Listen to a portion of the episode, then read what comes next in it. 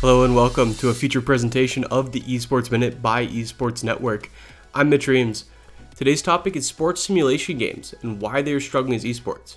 As always, with these feature minutes, much longer versions of the podcast can be found on esportsnetworkpodcast.com. Sports simulation games are some of the games most often associated with esports by the mainstream. Games like NBA 2K, Madden, FIFA, and NHL are all popular games, but their esports scenes are struggling. There's a couple of reasons for that. One, the cost. Each of these games cost $60 annually. Second, the game itself.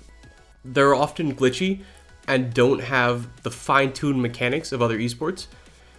And third, they have to compete against their physical counterparts. They have to answer the question why should I watch the NBA 2K League, for example, instead of an NBA game? Or NBA G League, or a basketball podcast, or basketball documentary, something of that sort. In 2017 and 2018, four out of the five major American sports leagues announced esports initiatives with their digital counterpart, and the MLB seems like it's joining them soon.